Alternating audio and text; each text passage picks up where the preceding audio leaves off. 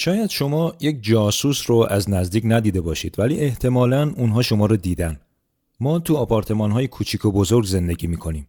بعضیامون پرده های زخیم می‌کشیم جلوی پنجره هامون، بعضیا به یک حریر نازک بسنده می‌کنیم. به هر حال همه زندگی چند لایه داریم. حریم خصوصی داریم، سری داریم. ولی بازم اونا ما رو می‌بینن چون ما دوست داریم ما رو ببینن.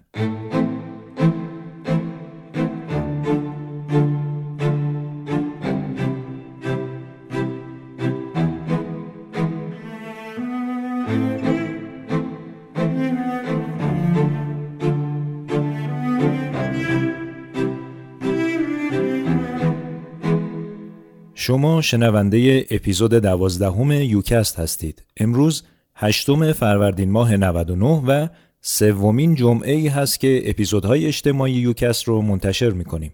اگر هنوز دو اپیزود قبل یعنی مد اسم و خانواده رو نشنیدید توصیه می‌کنم پیش از این اپیزود اونها رو گوش بدید.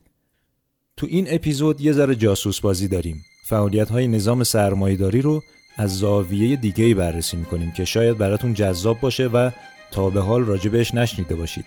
بدون فوت وقت میریم سراغ هش تک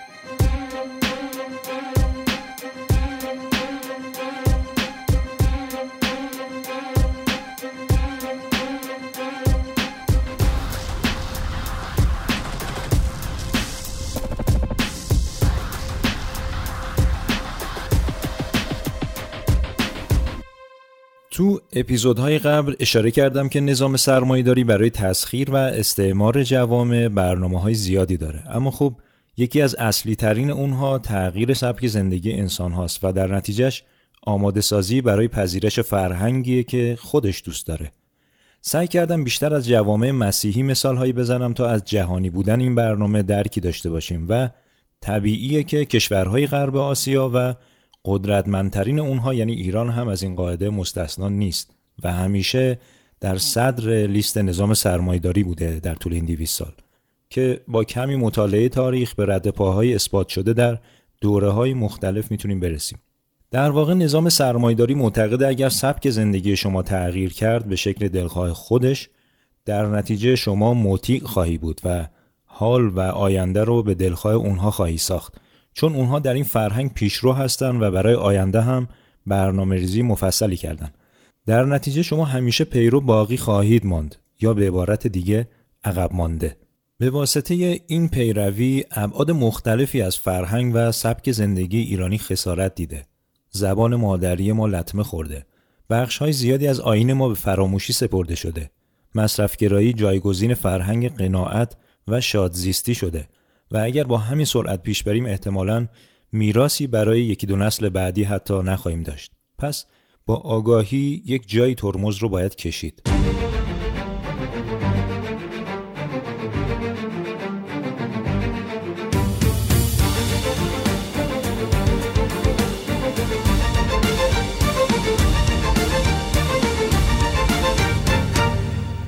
اصلا اینجا یک سوال پیش میاد که این نظام خفن این همه اطلاعات رو از کجا میاره؟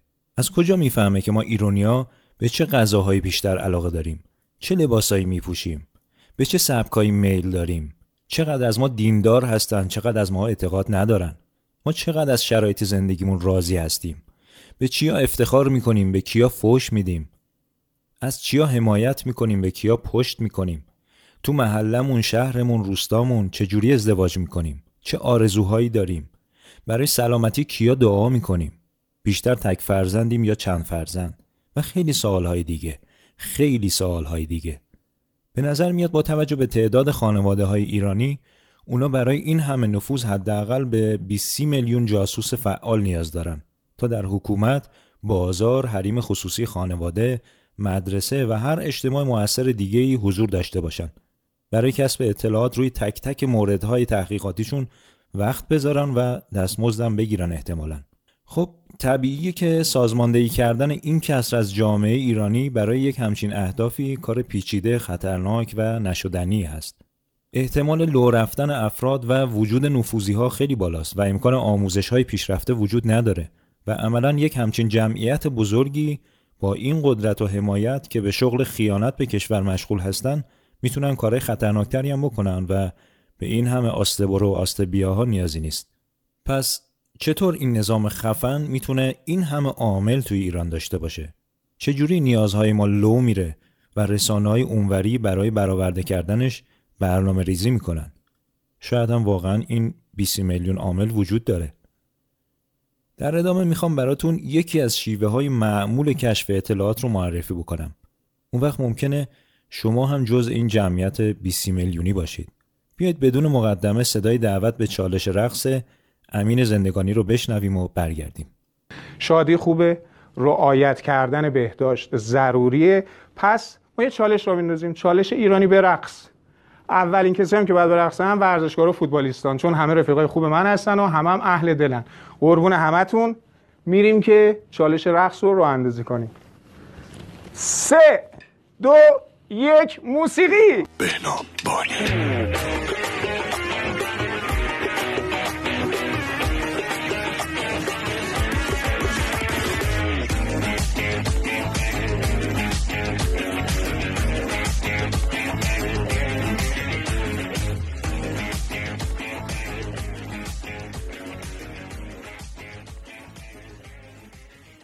می‌خوام امروز یک رشته علمی رو بهتون معرفی بکنم به نام OSINT یا به عبارت دیگه جاسوسی محترمانه. منابعی که این شیوه استفاده می‌کنه همه قانونی هستند و هیچ کدوم کپی رایت رو نقض نمی‌کنن. همین چیزهایی است که شما بهش دسترسی دارید مثل رسانه های جمعی، مقاله ها، وبلاگ ها، پروفایل های فیسبوک، اینستاگرام و هر data یی که قانونا می‌تونیم بخریم یا رایگان موجود باشه بدون هیچ نرم افزار مخربی. در کنار اینها یک سری سایت و ابزارهایی هم هستن که کار جستجوی تخصصی انجام میدن و اونها اغلب رایگان هستند و شما هم می‌تونید بهشون دسترسی پیدا کنید. مثلا سایتی به نام Pipl هست که کافیه اسم خودتون رو جستجو کنید. صحت اطلاعاتی که بهتون میده وحشت زدتون می‌کنه. اما واقعا این وبسایت از چه منابعی اطلاعات رو استخراج می‌کنه؟ خیلی ساده و البته در عین حال پیچیده و مهندسی شده از فرم های ثبت نام، پست های اینستاگرام، فیسبوک، اطلاعات لینکدین، هشتگ ها و هر چیز قانونی دیگه ای که فقط یک جا جمع میشن و در اختیار analyzer قرار می‌گیرن. همین سایت گوگل که در اختیار هممون هست دستورهای اختصاصی داره که کاملا هدفمند می‌تونه اطلاعات دسته‌بندی شده بهتون بده. مثلا شما می‌تونید در گوگل دستور دو نقطه سایت رو تایپ کنید و بعد اسم سایت رو تایپ کنید و در ادامه عبارت مورد نظرتون مثلا 0912 گوگل تمام صفحات این وبسایت که توشون از عبارت 912 استفاده شده بهتون نشون میده و کلی دستورهای دیگه داره که خودتون می‌تونید با جستجو پیداشون کنید. یا Google Image خودش به تنهایی یک ابر جستجوگره با آپلود عکس مورد نظرتون می‌تونید تمام عکس های مشابه به همراه لینک هاشون رو پیدا کنید و کلی وبسایت های رایگان یا پولی دیگه که برای مشخصات شماره تلفن، نام افراد و یا موضوعات مشخص که نتایجش در مورد خودتون واقعا وحشت آوره. حتی وبسایت هایی وجود داره که تصاویر بعضی از دوربین های مداربسته اماکن خصوصی رو به دلیل رعایت نکردن مسائل امنیتی زنده پخش می‌کنه. این علم بسیار گسترده ایه و من نمی‌خوام بیشتر از این راجبش حرف بزنم چون واقعا موضوع بحث نیست. اما بایستی راجبش بدونیم تا ادامه ماجرا رو درک کنیم. پس این شیوه ساده در عین حال پیچیده تنها چیزی که بهش نیاز داره اطلاعات دم دستی هست. نوشته ها، پست ها، ویدیوها، عکس ها، توییت ها، هشتگ ها و هر چیزی که روی کاغذ، روی آنتن یا فضای اینترنت منتشر بشه و دسترسی بهش آزاد باشه. و بعد با امکانات ساده ای اونها رو مرتب می‌کنن بر اساس معلف های مختلف و نتایجش حیرت آوره. خیلی جالبه بدونید که یک کارمند مدیریت بحران در هاوایی یک عکس سلفی از خودش در محل کارش رو پست کرد که اطلاعات زیادی از روی صفحه مانیتورش لو رفت و اون منطقه رو دچار یک بحران جدی کرد. یا یک گروه اطلاعاتی فقط از روی یک عکس یادگاری تعدادی سرباز روسی تونستن هویت 17 نفر از 23 نفر رو از طریق جستجو در شبکه های اجتماعی کشف کنن. جولیان آسانج مؤسس وبسایت افشاگر ویکیلیکس میگه فیسبوک تنفر آمیزترین ابزار جاسوسی است که تا کنون ایجاد شده است.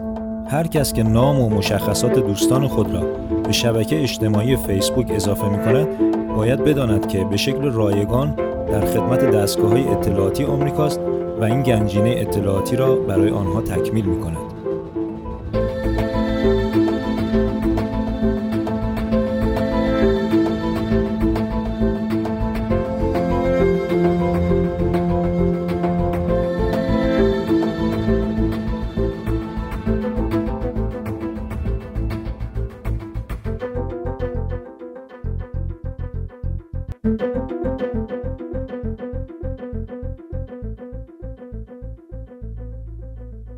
اگر این فرضیه رو مردود بدونیم که مالکان شبکه های اجتماعی مثل فیسبوک، اینستاگرام و لینکدین مزدور سرویس های اطلاعاتی هستند، بهره برداری از روش OSINT هرگز مردود نیست، بلکه به عنوان یک منبع لایزال اطلاعات برای همه در دسترسه، چه برسه به مالکان اونها.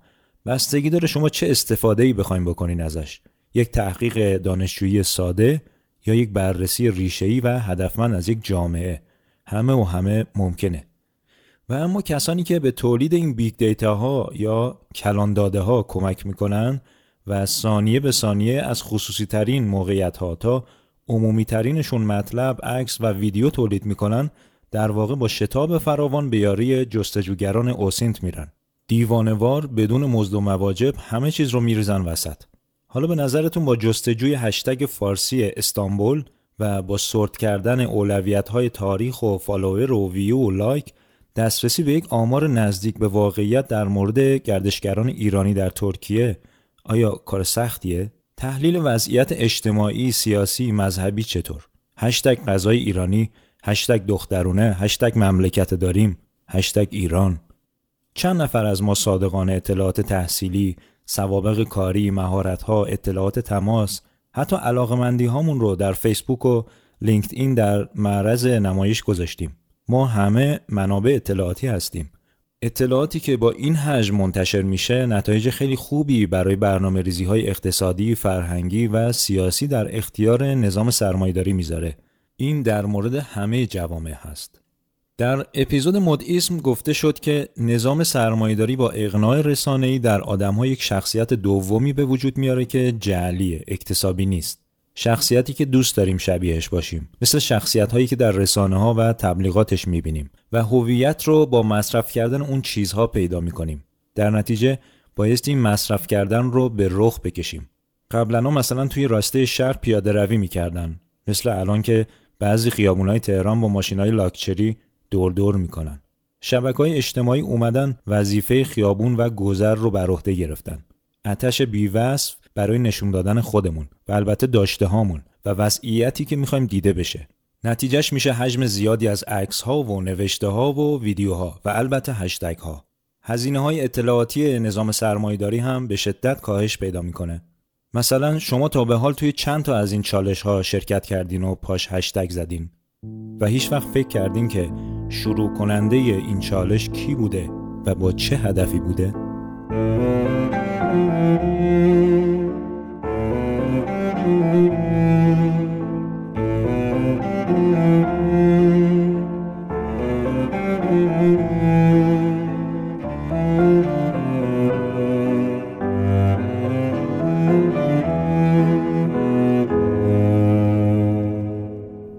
اینکه اصلا فلسفه وجودی شبکه های اجتماعی رو بخوایم زیر سوال ببریم نه علمیه و نه محکمه پسند.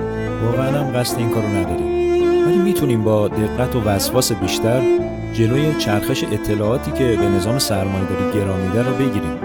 از خودمون میشه شروع کرد و به اطرافیانمون توصیه بکنیم. محتوایی که ما برای راضی کردن خودمون به اشتراک می‌ذاریم ممکنه باعث ایجاد یأس و دلسردی در مخاطبهامون بشه. داشته ها و به ظاهر پیروزی های ما یا در واقع بذارید بگم شخصیت جعلی مصرفگرای ما ممکنه باعث شرف و افتخار بستگان درجه یکمون بشه اما لبه دیگش ایجاد حسرت و اندوه برای دیگری باشه. ما در شبکه های اجتماعی برای تشویق همدیگه به مصرفگرایی از هم سبقت می‌گیریم. برای پر کردن جیب سرمایهداری با هم کشتی می‌گیریم و اونا خوشحالن. به شدت خوشحالن. و با دیدن پست های ما نتایج برنامه ریزیاشون رو می‌بینن و به خودشون افتخار می‌کنن هر از چنگایی هشتگ برندهاشون هشتگ سبک زندگی هامون هشتگ عقایدمون رو چخ می‌زنن و برای حمله بعدی آماده میشن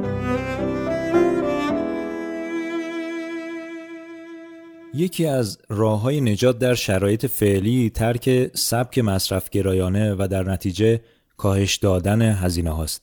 به جاش سرمایه های کوچیکمون رو متمرکز کنیم روی کسب و کارهای نوآورانه و سبک از نوع ایرانی، خودمونی. من در آینده نزدیک پیشنهادی رو ارائه میدم که هدفش حمایت از استارتاپ ها و میکرو برند های ایرانی با استفاده از قدرت رسانه است. شاید اون کسب و کار متعلق به شما باشه. مثل همیشه درخواستم از شما اینه که یوکست رو به دیگران معرفی کنید و در صورت امکان ما رو از طریق Apple Podcast، Google Podcast و app های دیگه‌ای که معرفی کردیم بشنوید. این کار در آنالیز مخاطبان به ما کمک می‌کنه. نظراتتون رو می‌تونید در وبسایت با من به اشتراک بگذارید. به امید جامعه آگاه و متعالی خداوند بزرگ یار و نگهدارتون. با کفش ملی به تابستان قدم بگذارید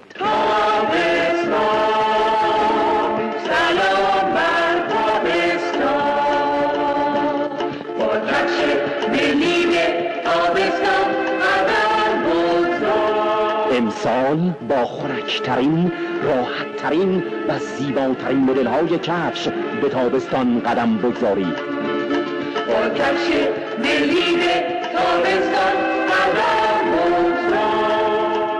کفش تابستان شما در فروشگاه های کفش ملی.